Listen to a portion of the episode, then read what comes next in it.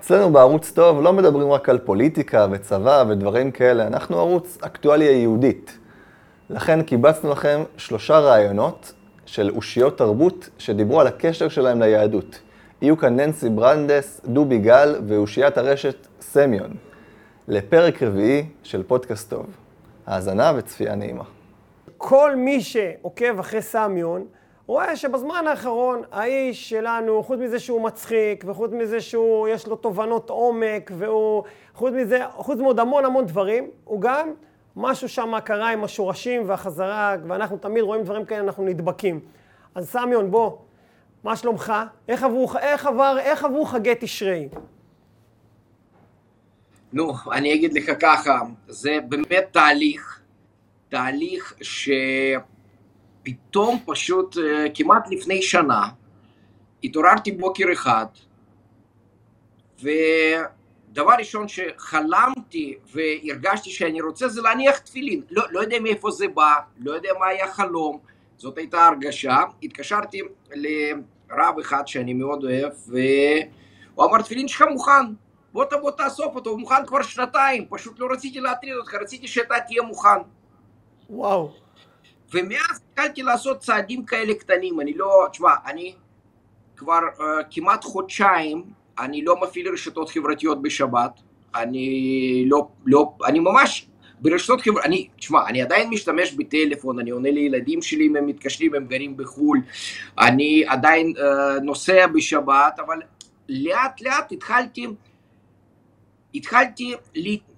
תשמע, להגיד להתנתק זה לא נכון, זה לא נכון. כשאנשים אומרים לי וואלה איזה כל הכבוד אתה מתנתק, אתה מתנתק מ, מ, מרשתות, מהכל בשבת.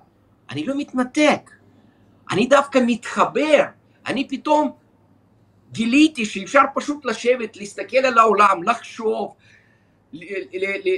להיות עם בת זוג, להיות עם אימא, לדבר עם חברים, לחשוב על דברים, כמו שחשמל, כמו חוט הזה שרץ בו משהו, וכשאני מדליק כפתור הוא ממלא את החדר שלי באור, ואני לא יודע איך זה עובד, אני לא מבין בזה, אבל זה לא מפריע לי להשתמש בחשמל הזה כדי שיהיה לי אור בבית. אותו דבר, מרגע שהתחלתי להניח תפילין, החיים שלי השתפרו, השתנו.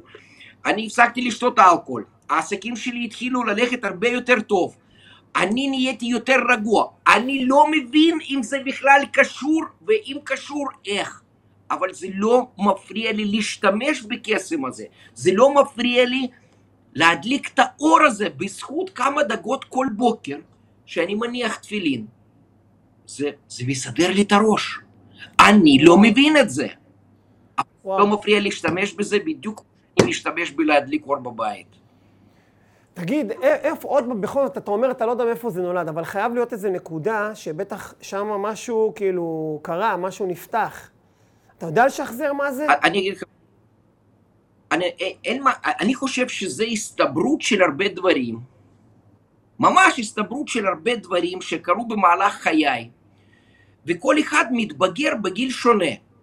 כנראה ההתבגרות שלי הגיעה בגיל 47, מי היה מאמין? אתה מבין? אבל לפחות זה הגיע. יש אנשים שההתבגרות שלהם לא מגיעה אף פעם. אז וואו. אני אגיד לך משהו, זה הביא הרבה גם בושות. מה זאת אומרת? אני מתבייש בהרבה דברים איך שהייתי לפני זה. הייתי בור, הייתי מתווכח על דת, על אמונה, בלי לטעום את זה.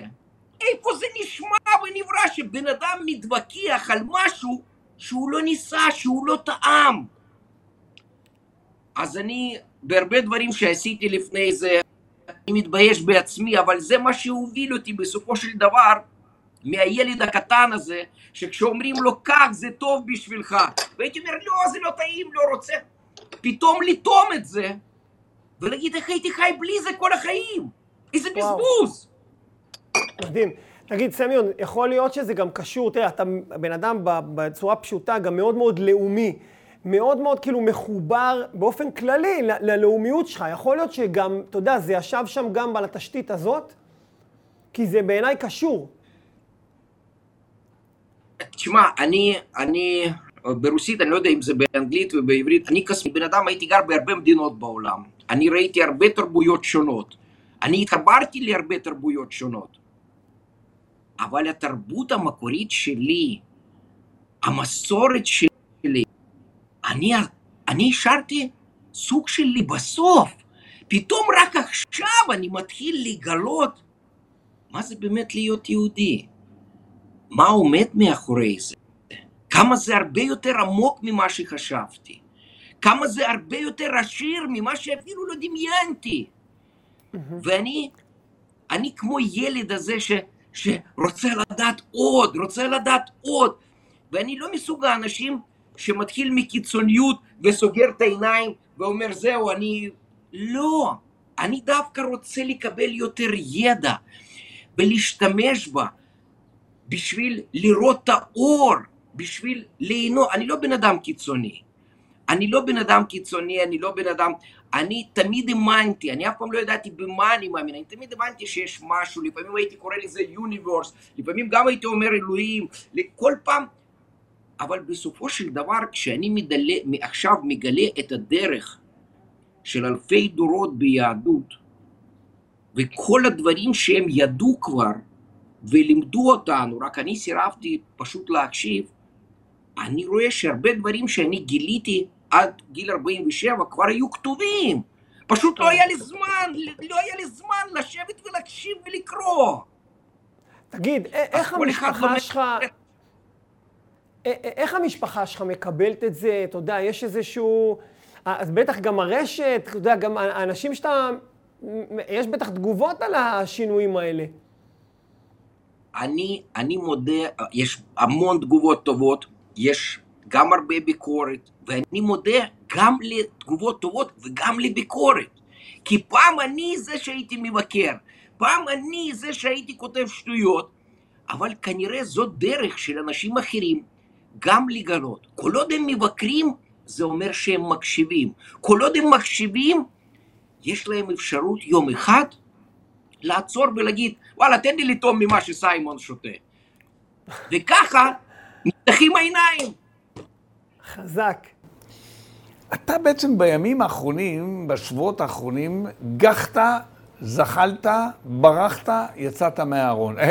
יצאת מהארון הפוליטי, אני מתכוון. פתאום כן. התברר שדובי גל הסאטיריקון, השחקן הסאטירי הזה, שאני עוד זוכר אותך מניקוי ראש הנפלא, פתאום התברר שאתה איש ימין. תמיד היית? מה פתאום יצאת עכשיו בהכרזה? דבר. האמת היא שאני, אפשר להגיד הייתי ימין, ותכף ניגע במה זה ימין כל החיים. מה הכוונה? אני מגיל קטן האמנתי לא, לאויבים שלנו. כשהם אמרו שהם רוצים לחסל אותנו ולזרוק אותנו לים, ושהם לא רוצים אותנו פה, האמנתי להם. וזה הפחיד אותי. ואז הייתי ימני מבחינה מדינית, פוליטית, אבל אני, וזה מזכיר לי שיחה שהייתה לי מוטי קירשנבאום, שמתברר... המנוח ש... שצריך לומר שהוא היה הבמאי האולטימטיבי של, של ניקוי ראש הנפלא. והסתבר שבהרבה, בהמון דברים, או בכל הדברים הסכמנו. למה? כי בנושא חברה, בנושא דת ומדינה, בנושא יחסים ללהט"בים, אני ליברל... אה, מצוי. עם דגל, עם, עם דגל גדול. מבחינה מדינית, אני חושב אגב, מה זה שמאל, מה זה ימין? אנחנו, להזכיר לצופים, עדיין נמצאים במלחמת העצמאות. אנחנו לא סיימנו את מלחמת העצמאות, המצב הוא לא פשוט, ולדעתי כל החלוקה של ימין ושמאל היא, היא לא נכונה בכלל. היא, היא ממש לא נכונה. אלא איך היית מחלק את החברה הישראלית? החברה הישראלית מחולקת לכמה, הייתי לא רוצה להשתמש במילה שבטים, אבל אין ברירה. שלא יזכיר לנו את המקור שלנו, אבל יש פה ככה, יש פה קבוצה גדולה מאוד של אה, אה, חילונים, רובם עם כבוד לתנ"ך, לתורה, למסורת, לשורשים. קבוצה אחרת שהיא נניח יותר דתייה, אה, קבוצה אחרת שהיא מאוד דתייה והיא מתבדלת, וקבוצה, אזרחים שהם בכלל בדת אחרת, ועל הדת ההוא, ההיא, לא נרחיב כרגע את הדיבור, בגלל שלדעתי, למרות הרצון שלהם להשתלב, יש להם איזה מעצור של השתלבות. אתה מדבר על החברה המוסלמית, בסדר. אני אבל אה, רוצה לחזור על החוויות האישיות שלך. מדבריך היום, וגם בשיחה קודמת שעשיתי איתך, התברר לי, ואתה גם אמרת את זה עכשיו, שגם בימי ניקוי ראש, נכון. היית בעצם איש ימין באותם מובנים שעכשיו הגדרת כן, אותם. נכון. ואני משער ומנחש על פי היכרותי כמעה את uh, עולם הטלוויזיה, אמנם לא בדיוק בימי ניקוי ראש, אלא אני הגעתי לעולם הזה אחרי כן, אבל הכרתי את האנשים. נדמה לי, אני אנחש שאתה לא היית גלוי בפניהם. הם לא ידעו שאתה איש ימין, כי זה היה לא בון טון. איך חיים ככה, אם אני צודק?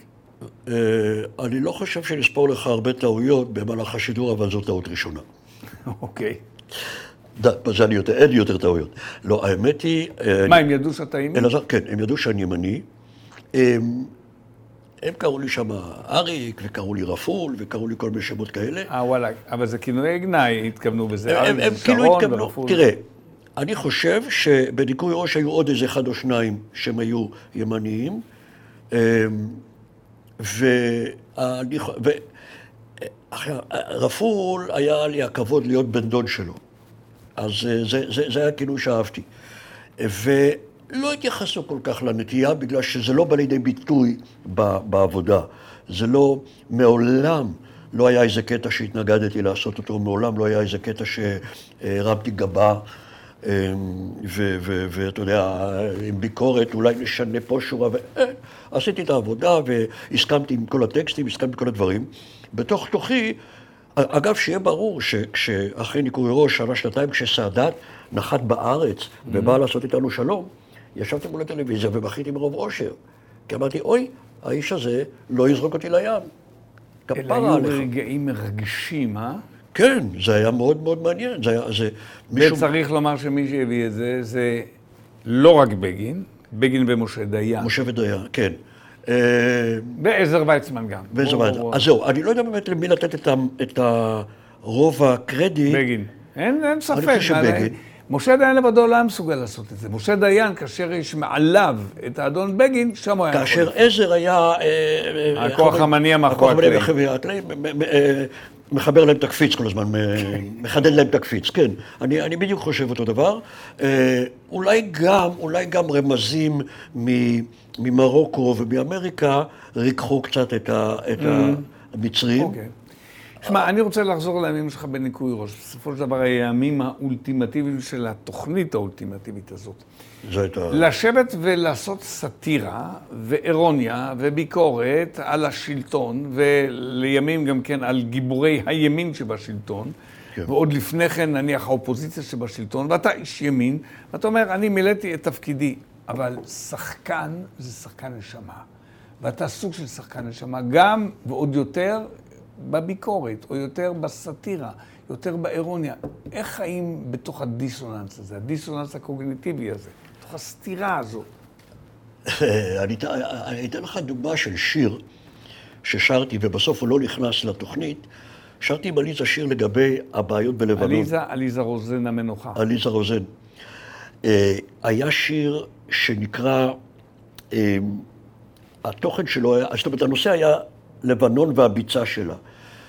והמילים היו שבכפר קטן היה ביצה, ויצאו משם יתושים לעקוץ את האנשים, והאנשים בתגובה שלחו מטוסים להפציץ את הביצה. כאילו, כאילו, מה אתה, כאילו, אתה שולח מטוסים להפציץ את הביצה? ואני מצאתי דרך להזדהות עם השיר ולהגיד, אני, אני התעלמתי מזה שזה יתוש, כי זה לא יתוש שיצא מהביצה. מהביצה יצאו טילים ופגזים. מחבלים יצאו מהביצה. פגזים okay, אוקיי, וקטיושות. Okay. כן. ועוד כל מיני מילים רוסיות יפות. אז זה, זה עזר לי, השיר אגב בסוף לא נכנס לתוכנית, אני חושב. צילמנו אותו, אני זוכר, בחמש בבוקר. אמ, אולי הוא כן היה בסוף. בכל אופן, זה לא, לא, לא, לא, לא, אני לא יודע, או ש... או שהייתי מנתק את עצמי בהבנה עמוקה שאם אני לא אעשה את זה כמו שצריך, אז אני אזייף או אחטא למקצוע שלי. ואני אומר, כאילו, עת לשחק ועת לדבר פוליטיקה. כשאני אצטרך מחוץ לפריים לדבר פוליטיקה, אני אדבר מה שאני רוצה. אבל כשאני מול הפריים, מול, מול, מול, עם הטקסט, אין, אין לחפף, אין פשרות ואין... לא נראה לי, לא בא לי. יש את השחקן ויש את המקצוע, וזהו. המקצוע גבר על ה... על ה, על ה כן. כן. אפשר להגיד שהמקצוע גבר על הדעות הפוליטיות. אני מוכרח להגיד לך שאני מכיר את החוויה הזו מקטעים שונים בדרכי חיי אה, בטלוויזיה. נתקלתי לא מעט בקונפליקטים מסוג זה. תגיד לי, האם יצא לך לצפות בסרט אולטימטיבי גרמני על ימי המלחמה הארורים, מפיסטו? ראית את זה? של ורנר הרצוג בזמנו? לא, שעסק לא ראיתי. בדיוק בקונפליקט הזה. לא טוב, ראיתי, יפה, תשמע לא משהו. ראיתי. תנסה למצוא אותו. סרט נפלא, בן 40, 35, מפיסטו? משהו כזה. מפיסטו, כן, מפיסטו. זה נחפש אותו, הסרט. נחפש אותו. שמע, אה, בתוך העולם הזה, שכאמור, אני, אני באתי אחריכם, אבל אני, אני מכיר אותו, לחיות מתוך אי, בתוך אי הזדהות פוליטית, ולשמור על זה, ולהיות קנאי לדבר הזה, איך עושים את זה? תראה, אני מוכרח להגיד, תגיד, אם אתה מוכרח. כן, שבכל הממשלות, בכל ה, ה, מה שקרה פה במדינה תמיד היה לי בסדר. הכוונה, כשרבין היה בשלטון, אהבתי את רבין, אוהב אותו עד היום, אני גם לא חושב שהוא היה איש שמאל. מה?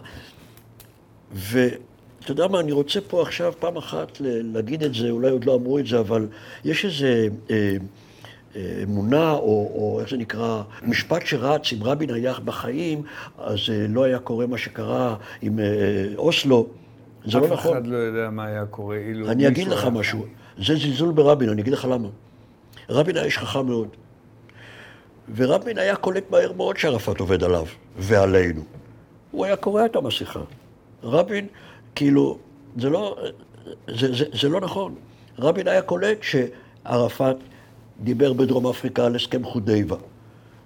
מי שיודע מה זה הסכם חודייבה, זה הסכם זמני ש... של ימי הביניים מוחמד, איפשהו, כן. מוחמד לבין האיובים שלו, שמי ש, שמתארגן ראשון צבאית, יכול להמשיך במלחמה. ומותר לבלף. ב- מותר חובה לבלף, לבלף. חובה לבלף. אז, אז רבין, להגיד שרבין לא היה קולט את המצב, זה להמעיט מערכו ומהאינטליגנציה של רבין, ואני מאוד אהבתי אותו. אני דרך אגב, מדחיק את, ה, את, ה, את הנקודה שמישהו הרג אותו, כי אני לא יכול לתפוס שיהודי באמת יעשה דבר כזה.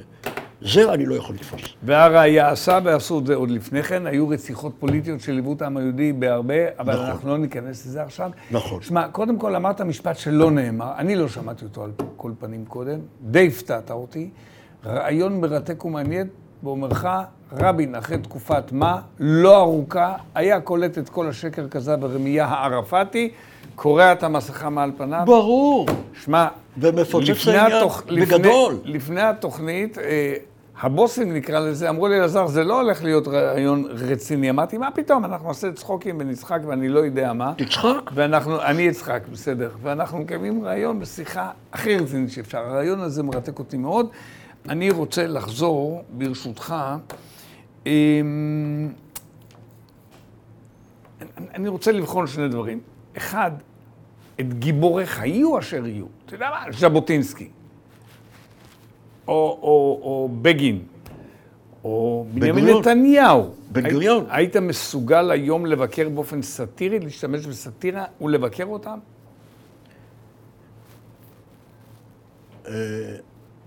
הגיבור שלי היה בן גוריון, היה בן גוריון. גם בגלל שהוא איש קטן, וזה אני אוהב אנשים קטנים.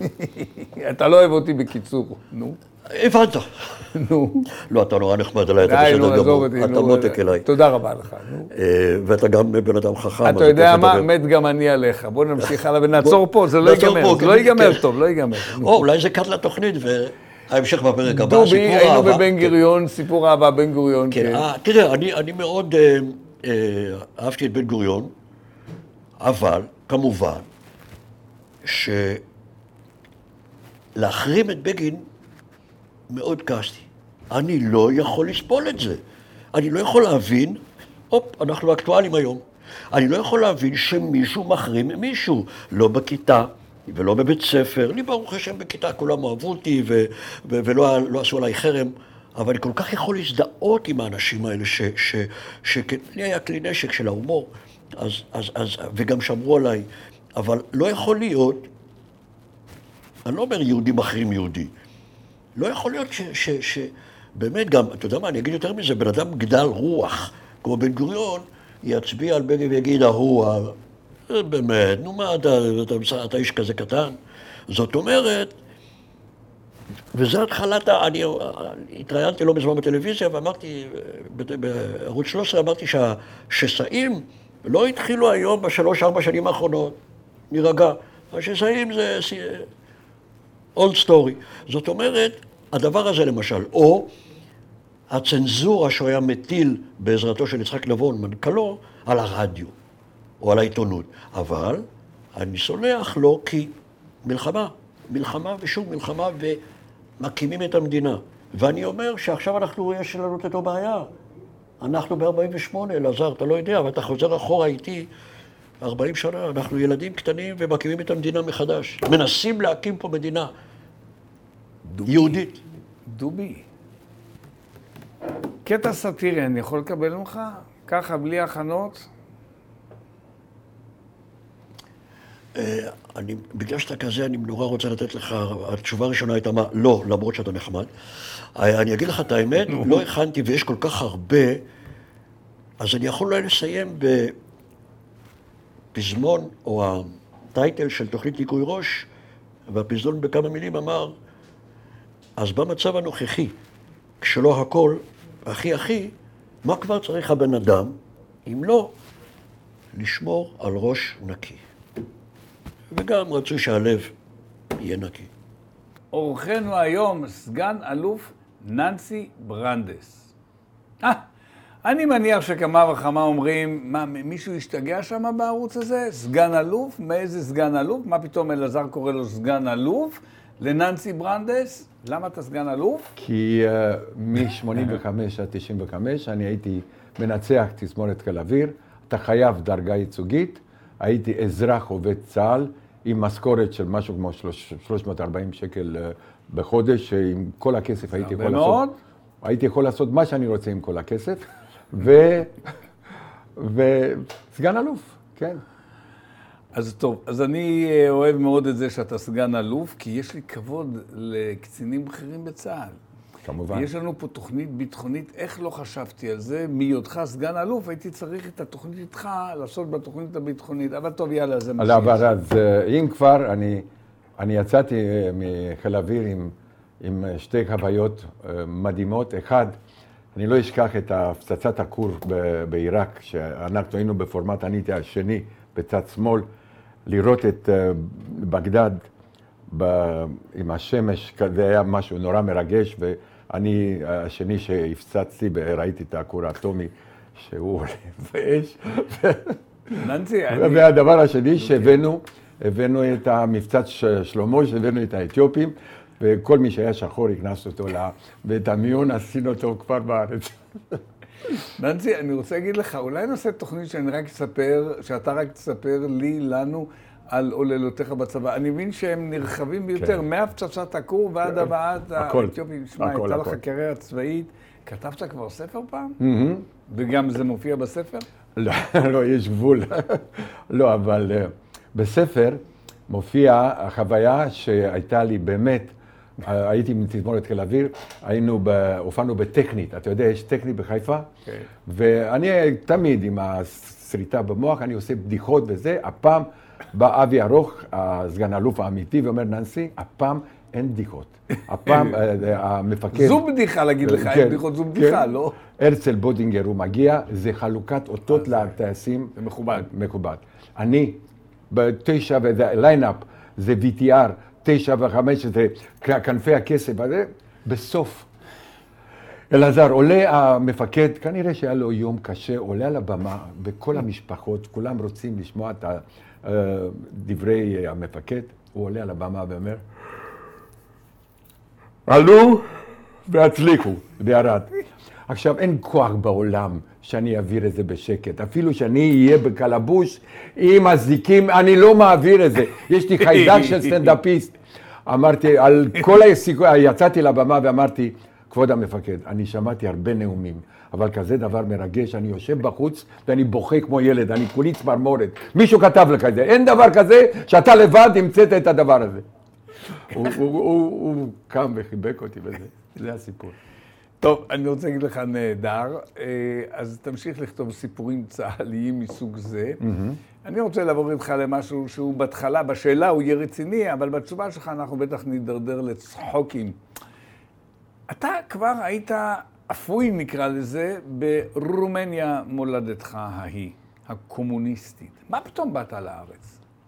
תראה, קודם כל, בגלל הפג'ורה שלי, הייתי עולה על הבמה, הייתה לי להקת רוק אנד רול, שהיינו כמו לד זפלים, היינו מופיעים באיצטדיונים וזה. באמת? באמת? זה, זה, אדום, זה נקרא Red and Black, והיינו, הייתי באמת אה, רוקסטאר, בטלוויזיה, וזה הייתי מאוד מוכר ברומניה, אבל הייתי עולה על הבמה והייתי צוחק על צ'אושסקו וזה, והמזל שלי, שוולנטין, הבן שלו, היה חבר היה, היה חבר טוב שלי, והסקוריטטה פחדו לגעת בי בגלל ולנטין.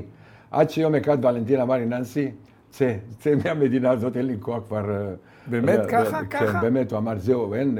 ה- ה- ב- בוא נגיד שהמכתבים האנונימיות וזה הגיעו לתקרה. אה, הלשינו עליך כל הזמן? בטח, הלשינו, ובאמת, עכשיו בפן הרציני, אני שנאתי את המשטר הקומוניסטי, באמת, אתה, אתה חנוק, אתה חי בכלוב זהב, כלוב. אבל- במקרה שלך זה כלום. לא כולם שם חיו בכלוב זהב. כן, אבל אני, אני הייתי מפורסם, כן. אבל בלי חופש, בלי כלום. אתה מבין שאני לא ראיתי את בולגריה בחיים שלי? עד גיל 24 לא יכולתי להתקרב לגבול. זה, זה בלתי נתפס, אתה לא יכול לחיות ככה, אי אפשר. תגיד לי, כשאתה אומר כלוב זהב, במה הרגשת כלוביי? זה חופש, חופש ביטוי, חופש של לצאת לחוץ לארץ וזה, זה. רק שתבין, החש... אפילו הח- בולגריה שחלק דבר. מהאימפריה אני, הארורה. אני אספר לך משהו שיהיה ספר. כתוב בספר. אחרי שאני יצאתי, שנה אחרי זה, תקשיב טוב, הגיעה לארץ איזושהי להקה ממערב גרמניה, והתחברו לחברים שלי, וכולם ברחו בתוך רמקולים למערב. כל הלהקה שלי ברחו בתוך רמקולים סגורים למערב גרמניה. הבנת אותי? זה הסיפור. ואתה מגיע ארצה, ואתה לא יודע עברית, לא. ואתה לא, נדמה לי גם, אני לא בטוח שאני צודק, אבל לא חיית חיים יהודיים שם, נכון? לא בר ממש לא. מצווה וכאלה, ידעת שאתה יהודי ובזה נגמר העניין. והנה אתה מגיע לארץ היהודים, ופה גם לא שלטון כמו שם, אבל מדינה לוחצת מאוד ותובענית מאוד, נו, ומה קורה איתך? זה... איך אני- אתה נהיה איך אתה נהיה אחד מאיתנו? איך רומני כמוך נהיה אחד מאיתנו? כי החלום שלי זה היה להיות צבר. החלום? להיות צבר. ספר. לי את אתה יודע, יש שתי קטגוריות של עולים חדשים. יש כאלה שממשיך... שיט, סליחה. לא זה. סלחתי, באדישות, רק שנייה, אני צריך לסגור את זה. דקה. בנחת.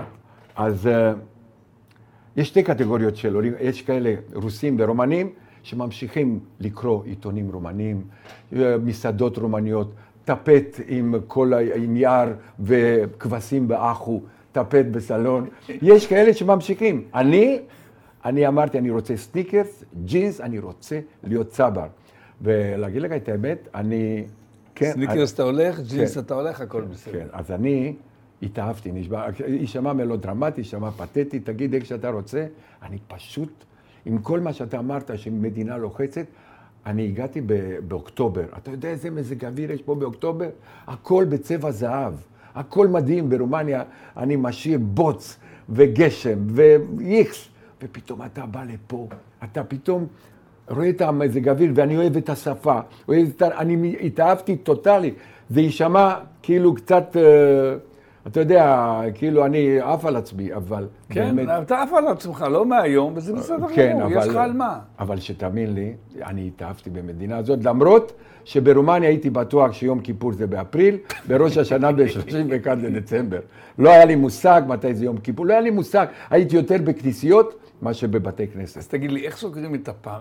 התהליך של יה- יהודיזציה שלך, איך זה קורה? אתה יודע שאני יהדות קצת ככה, כן. משהו, זה מסקרן אותי. זה לא, אני המשכתי להיות חילוני, וזה לא, לא התקרבתי לדת, ממש לא, אבל יש לי סוג של כבוד אה, לדת, יש לי כבוד, ש... אני אספר לך עוד משהו, הבת שלי חזרה בתשובה בגיל 17. והיום היא חסידת ברסלב. היא נכון? חסידת ברסלב, ואני בזכותה, תקשיב, אני חילוני, באמת, אני לא שומר שבת, לא כלום, אבל כל בוקר, אלעזר, אני קם, אני אומר מודה אני, ואני עושה נטילת ידיים. כל בוקר אתה כל אומר, בוקר, מוידה כן. אני? מודה, מודה אני ול, ונטילת ידיים, כל יום. תגיד לי, אתה אומר את זה לי- בהעברה אשכנזית או בהעברה עברית ישראלית? באמת אני שואל. לא, אבל תקשיב, אני, אתה תזקק עליי, כי תגיד שזה חשוך וזה, אבל אני מאמין שיש לי השגחה עליי. אתה יודע, אתה מכיר את התחנות... אה, תכף ה- נגיע לתחנה הכי חשובה בנושא בדיוק, של אז זה. אה, אני מאמין, לא, לא אומר כלום, אני מאמין. שהבורא משגיח מישהו עליך. משגיח עליי, באמת, אמיתי. על זה אני לא יכול לצחוק. אבל אני בכל זאת מבקש ממך פירוט קצת. איך נהיית התהליך של הישראליזציה? נעזוב את היהודיזציה, כן. זה הבת שלך, אני מבין, עשתה לך. נכון. ובואו למשל ניקח, כוכב בשמי חייך, שימי תבורי. כולם יודעים על הרומנים, לא יודעים שידור עכשיו, כן. רומן ביניכם. ממש, הייתם שניים שנועדו יחד ולא נפרדו, וכל הבדיחות על העיניים הגדולות שלו וזה וזה. איך, איך אתה חובר ל, ל, לישראליות? אתה בא מאירוע, רומניה, עולם אחר לגמרי, לא? אני אל- טועה? אלעזר, תשמע, אתה יודע, יש, יש צומת בחיים, שבצומת הזה אתה קובע את כל הגורל שלך. אני, ב-77, אני עומד מול שתי אופציות. להיות... 77? ב-1977, אני עומד מול שתי אופציות, להיות מלווה של זמרת יידיש בשם מרי סוריאנו, בשביל 480 לירות להופעה, ויש לי עוד אופציה ללוות את אילנית, תקשיב טוב, ב-180 לירות להופעה של מוצח. הלכתי עם אילנית, כי הבנתי שפה זה עובש ופה זה עתיד. הבנת? אתה מבין? אז אתה מחליט שזה לא כסף. אתה חייב לחשוב על העתיד, וזה אחד מההקלטות הכי ברוכות שלקחתי בחיים שלי. ואתה מדבר על ישראל, מרגע זה אני מלווה את אילנית, פתאום צביקה פיק, עליו השלום, והוא מגלה אותי באיל- באילנית, שאני אני עושה הכל בשביל לבלוט, אני לא פסנתרן, אני עושה כל מה שאפשר על הבמה, שאנשים יד- אנשים ידעו שאני נמצא על הבמה, אני בן אדם שכל הזמן אני רוצה להיות שונה ולבלוט, ואני מתחיל להופיע עם צביקה פיק בתקופת ה... ה- באמת, הזוהר שלו, מ-79 עד 83, אני על הבמה, וגם שם אני עושה לו בלאגנים, אני עושה אגם הברבורים, אני עושה בלט. יום אחד צביקה מסכן לקח אותי בצד, אומר, תקשיב מר ננסי ברנדס, יכול להיות שאתה לא הבנת את הפורמט של ההופעה הזאת, אני הכוכב. יכול להיות שאתה לא הבנת. אני, הוא היה שר, אה, את הנאספתי של לך ילד, לך, ואני הייתי עוזב את הבמה. ברנדס, לא אתה, תחזור. אתה מבין? אז אה, זה אני, זאת אומרת, אה, ישראלי, אה, אני, כל החיים שלי אני שילבתי, ובזה אני שונה. מוזיקה, כי אני באמת לא יודע כמה אתה יודע, יש לי תואר שני במוזיקה כמנצח. אני יודע כי סיפרת לי. כן, סימפוניה וזה, נו. והומור. אני, כ- ת- תמיד- אני רוצה להגיד לך, בן אדם עם התכונות האלה, בכל מדינה אחרת, הוא מולטי, מולטי מיליונר, כי אני לא מכיר בן אדם שמנצח על תזמורת סימפונית, מסתובב על הקהל וקורא אותם לצחוק. אין, אין כאלה, אני לא מכיר, אתה מבין? אבל פה, אני, אתה יודע, מדשדש וזה, אבל להגיד לך את האמת, עד עכשיו, עד עכשיו, רגע, רגע, רגע, רק שאילתה, מדי פעם משהו מילה, אתה תדבר לא, כי זה-. המשפט ועד עכשיו זה לא היה אמת, ננסי? כן, הכל האמת. אני הצלחתי במדינה הזאת פי מיליון ממה שאני כיוונתי וחלמתי. פי מיליון, אלעזר. אני לא האמנתי שאני אהיה כזה פופולרי ברחוב, שאני סוג של מאמי של המדינה. אני מקווה, אני מסתובב ברחוב, נשמה שלי, בסך הכל רומנית דפוק עם מבטא על, על האיסטר, אתה מבין? מה אני? זה לא, אני לא זמר ולא כוכב קולנוע, מאבד, מנצח. אתה לא מבין במה אני נהנה ברחוב. אתה באמת, זה מטורף, מטורף. במקרה אני קצת יודע. ננסי, יש לי שאלה אליך, אני רוצה לקחת אותך לדבר לא מצחיק בהחלט, ואולי אתה תגיד שהוא כן מצחיק.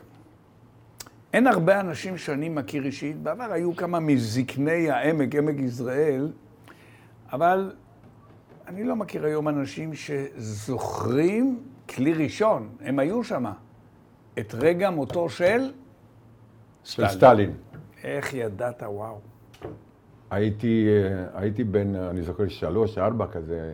לא יותר? לא, לא, בטח. ואני זוכר שאנשים יצאו לרחוב עם תמונות, אה, מצעדים ענקים, מת טאטלה שלנו. טאטלה, אלע- אלעזר, סטלין, הרוצח הנבזי הזה, האכזרי, פסיכופת חולה הוא. הטאטלה של רומניה. מה לרומנים ולטאטלה סטלין? זה לא יאומן. היו יוצאים ובכו. אתה רואה בטלוויזיה שרומנים בכו. רגע, רגע, הרומנים, הגויים הגו- והיו- והיהודים? היהודים לא, לא. זה- אתה לא... ההורים לא, שלך? ההורים שלי לא, לא, ממש לא. אבל המסות, המסות היו מצלמים, בוכים, אני זוכר, בקולנוע וזה, אנשים בוכים. ואתה זוכר את תהליך ההתפכחות ממנו, מהצדיק סטלין? זה לאט לאט, ב- הגיעו כל מיני... אה, ידיעות, מה ש... אה, כן, הם מתחילים להגיד, שחרושצ'וב פרסם. הוריד אותו, כן, לאט לאט, אבל זה לקח הרבה זמן. שמת לב שפתאום נהיית רציני? לא, אבל זה, שמת יודע, לב? שמת לב? 50 שנה אני בארץ, פעם ראשונה מישהו שואל אותי על סטלין. השאלה הזאת לא הייתה באף תוכנית טלוויזיה. נהדר. ואני מבין שעכשיו זה מצחיק אותך. בוא נדבר עכשיו על גורבצ'וב. גורבצ'וב כבר היית פה. לא, לא, סתם, סתם. כבר היית כאילו- פה. זה לא נראה לי... כן. אני פגשתי אותו אגב פעם בחיים, לא חשוב, אוקיי. פגשתי. באיזה מלון, גם הוא היה שם. Mm. אמ, אני רוצה לדבר איתך על הפרק, נקרא לזה, הדתי של צאצאיך. ישבת כאן לפני התוכנית, לפני שהתחלנו, והראת לי תמונות של נכדתך, ואמרת, וואו, וואו, וואו, וואו. נינה. נינה, סליחה. שזה בשבילי שוס גמור. לך, נינה, מה, מי, מו, איפה, מה, מדהים. בסדר, אוקיי. אה, איך אתה מהקהילה? אתה בא מחברה הכי חילונית וקומוניסטית, ואתה אומנם אה, חילוני שאומר מוידעני בבוקר, גמרנו, בסדר. תספר לי מה קורה לך. כשנודע לך, כשהתחילה את זה, אחר כך ההתפתחות, אחר כך איך אתה נכנס לזה. יום שישי אתה שמה, עושים קידוש, מה קורה איתך? יאללה, דבר. מה שאתה רוצה. ברגע שלהורים חילונים, הילד או הילדה חוזרת בתשובה, יש לך שתי אופציות. או לעמוד כנגד, או לזרום. אני בחרתי באופציה שנייה. כמו שאומרים, השתבח שמו לעד. הבנתי מיד שהסתבכתי איתו לעד, כי זה היה לי לא, לא פשוט. אתה יודע, היא התחתנה. היא התחתנה גם עם בחור שחוזר בתשובה. הם נפגשו בבקו"ם, בתל השומר. וואלה? כן, היא באה להתגייס, הוא בא להשתמט. באמת היה מפגש מאוד מאוד אה, מרגש כזה. אני זוכר ששאלתי את החתן, אמרתי לו, חמוד, אתה רוצה להתחתן עם אבא? כן, מר ברנדס. מה המקצוע שלך? הוא אומר, מר ברנדס, אני קבלן. קבלן זה יפה, מה אתה בונה? הוא אומר, אני בונה עליך. עכשיו, שתבין, אתה אומר את זה לרומני, אתה בהשכרה כבר, ואני... רגע, ננסי, זה- אני מבקש, ממך, זה מה שהוא אמר לך, או זה לא, לא, לא? לא, בטח, בטח. הוא בונה, הוא בונה עליי. אז גם הוא יש לו הומור. כן, כן.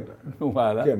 אז אה, אני רוצה להגיד לך שלפני שהיא חזרה בתשובה, אם באמת מעניין אותך, הייתה לי אה, ילדה מורדת עם נזם, קרבולת, וזה משהו, זוועה, לבושה איום ונורא, לא היה שום קשר בינינו עד היא בגיל 17, ואנחנו, יש נתק ביני ובין הבת שלי, וזה יישמע קלישאתי, יישמע, לא יודע, אולי אה, כאילו אני אה, מחזיר בתשובה, אבל בזכות החזרה בתשובה אני הרווחתי בת. באמת, הקשר שלי... בת ונכד או נכדה ונין, נינה. אני, אני בקשר עם הבת שלי אלוהי, זה משהו מדהים מדהים, ואני סבא רבא, יש לי נינה מהנכדים האלה.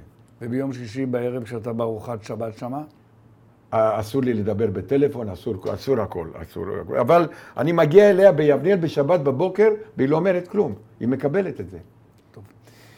אני, הזמן רץ, אנחנו ב-17 דקות, זה הרבה זמן, רק איתך לא מרגישים, אם לא היה לי נומרטור שם על המסך הקטן, לא, אני לא, לא הייתי הייתי לא, לא הייתי חושב שלוש דקות עברו. שמע, אני רוצה לקחת אותך לפרק בחייך, מעניין אותי מאוד אם גם שם נצחק או לא, לפרק שבו אתה בעצם, נקרא לזה, מת. מה קורה איתך שם? זאת אומרת, היית במצב גמור. אתה מבין ש... אני פגשתי אותך זמן קצר אחרי כן, אתה לא צריך לזכור, אבל אז היית ככה, נראית לי, כזה. דבר, זה מטורף. מה קרה שם? זה, זה תחנה בחיים שלי שאני נחשב באיכילוב כנס רפואי, כי באיזשהו שלב הפרופסור אמר לגרושתי, שהייתי בטיפול נמרץ, הותקף על ידי חיידק טורף mm-hmm. בשם סטאפילוקוקוס אוראוס, הייתי מונשם, מורדם דיאליזות, הוא בא לגרושתי ואמר את המשפט הזה, תהיה מוכן לצמרמורת, אלעזר. גברת ברנדס, אנחנו לא קוסמים, עשינו את המקסימום. אתה שומע את המשפט הזה? זה מצמרר. אנחנו לא קוסמים. עכשיו, להפתעתם, פתאום אני, פתאום אני מתחיל כאילו... לזוז. לזוז וזה. אז הוא אמר, גברת ברנדס, לא להתלהב, תתכונני לקבל הביתה. אלה, אלה מילים, מילה במילה, אלעזר. בעל על כיסא גלגלים, חצי משותק, עם קושי דיבור. מילה במילה. והיום, אלעזר, אני היום הרבה יותר אנרגטי, הרבה יותר היפראקטיבי, יותר חד ויותר צעיר ממה שהייתי לפני האשפוז הזה. זה מטורף, זה נס. אני היום מרגיש פי אלף יותר צעיר ממה שלפני. אתה לא יכול לזכור את זה, אבל זמן קצר אחרי שיצאת מבית חולים, פגשתי אותך באקראי, והלכתי משם, לא מדוכדך, אבל אמרתי לעצמי, איפה ננסיה? עוד היית חלש וככה. איזה שאלה, זה, זה, זה, זה תהליך. אתה יוצא מהדבר. הזה, זה מטורף. עכשיו... ואתה אני- נראה יותר צעיר מאז. ממש, אה, ב-20 שנה. אני באמת מתכוון לזה. אלעזר, יצאתי מבית חולים, ואתה תהיה, עוד פעם תהיה מוכן להתרגש. כשיצאתי מבית חולים, היה לי משפט במוח, והחילוני ננסי ברנדס מדבר איתך, אל תשכח את זה. זה שאני חי זה לא רק רפואה. ואני הרגשתי חוב. ואני שילמתי את החוב הזה, לקחתי את הבת שלי בראש השנה עם השלושה נכדים לאומן. אתה שומע אותי? וישנתי במיטות קומותיים. לאומן, בראש השנה, אני והבת שלי. ואמרתי, אוקיי, עכשיו אני מרגיש ששילמתי את החוב לשמיים. באמת, אמיתי. אין פה צחוק, אין פאנץ', אל תצפה. זה לא, לא רק רגש. הפעם לשם שינוי לא, לא הצחקת אותי. לא. הם, ננסי, בשלבים שהרופא מדבר עם זוגתך ההיא ואומר לה, אה, תתכונני וזה, מה קורה איתך? אני שואל שאלה, לא זוכר כלום. הכל נמחק. לא, אבל לא, לא, לא היה לך, לא היו לך זיכרונות מהשלב הזה, לראות לבן, לראות... כן, כן.